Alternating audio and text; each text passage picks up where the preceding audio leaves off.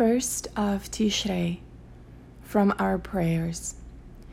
This day is the beginning of your creation, the day on which the universe was conceived, the day on which all beings stand before you in judgment.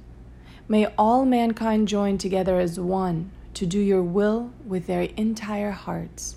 Inscribe us in the book of life, blessing and peace.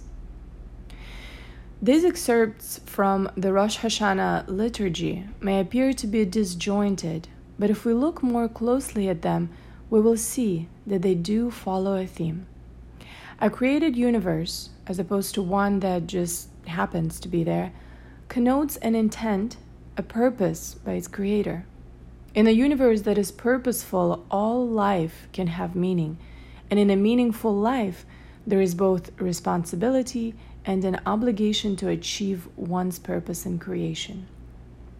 In a purposeful world, there is also a concept of being judged on our efforts in working towards that purpose. We believe that purpose is to discover the divine will and to strive to fulfill that will. The ideal for all mankind is therefore to unite to do the will of God. For the individual person as well as for the multitudes, this achievement is the blessing that can enrich life, not with passive contentment, but with positive and constructive peace. From the sages, envy, craving, and the drive for acclaim take a person out of the world. Sometimes I may think that if I rid myself of my character defects, I am doing a noble and selfless act of piety.